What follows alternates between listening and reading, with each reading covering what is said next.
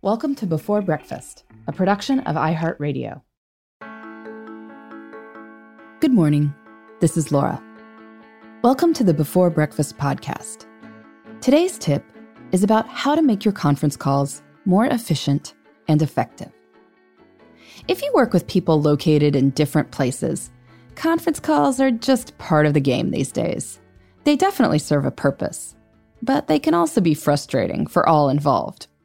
Here's a short list of the frustrations people have lousy reception. Or maybe worse, their reception is good and you pick up on the background noise. People don't pay attention.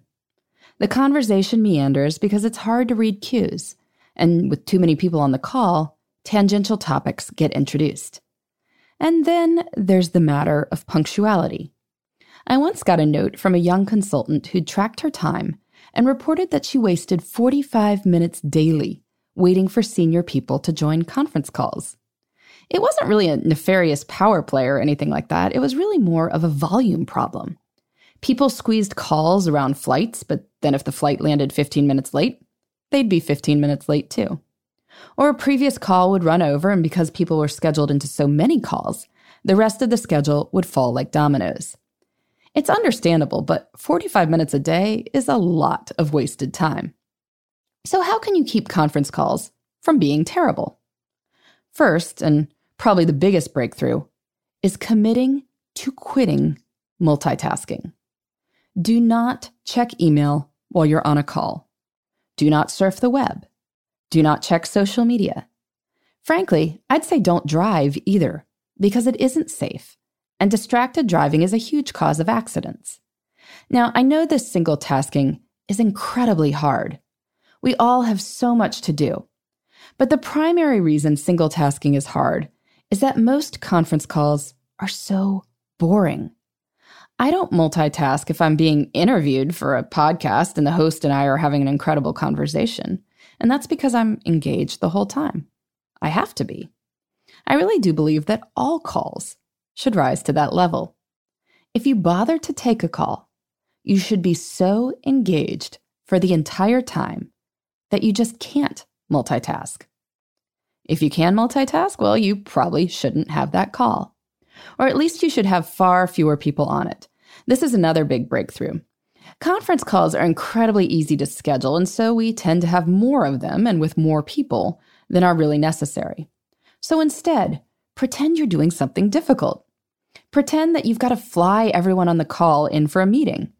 You wouldn't want to cover travel costs for anyone who didn't absolutely need to be there. And you'd also think about why you were convening all these people and asking them to fly in, and what you hope to get out of the meeting.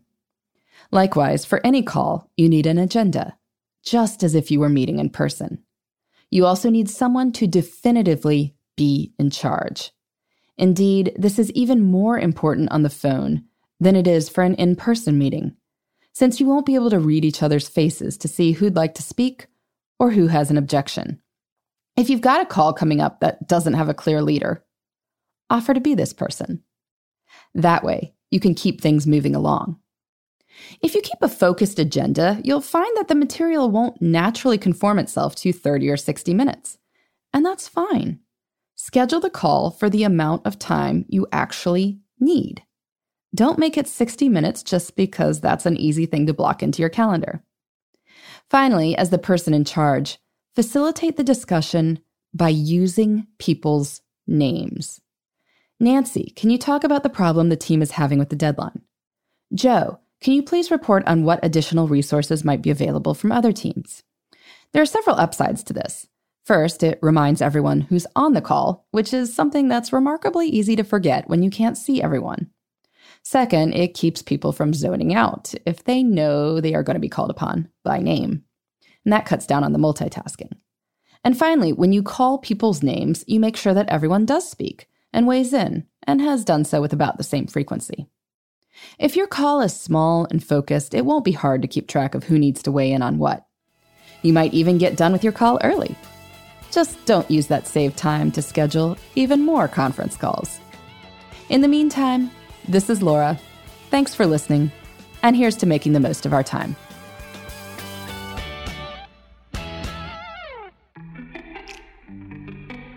Hey, everybody.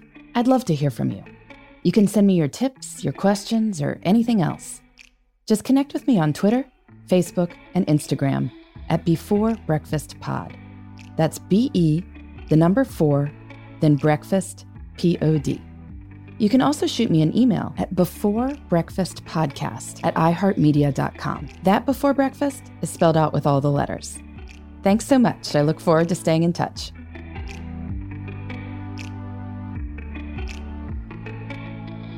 Before Breakfast is a production of iHeartRadio. For more podcasts from iHeartRadio, visit the iHeartRadio app, Apple Podcasts, or wherever you listen to your favorite shows.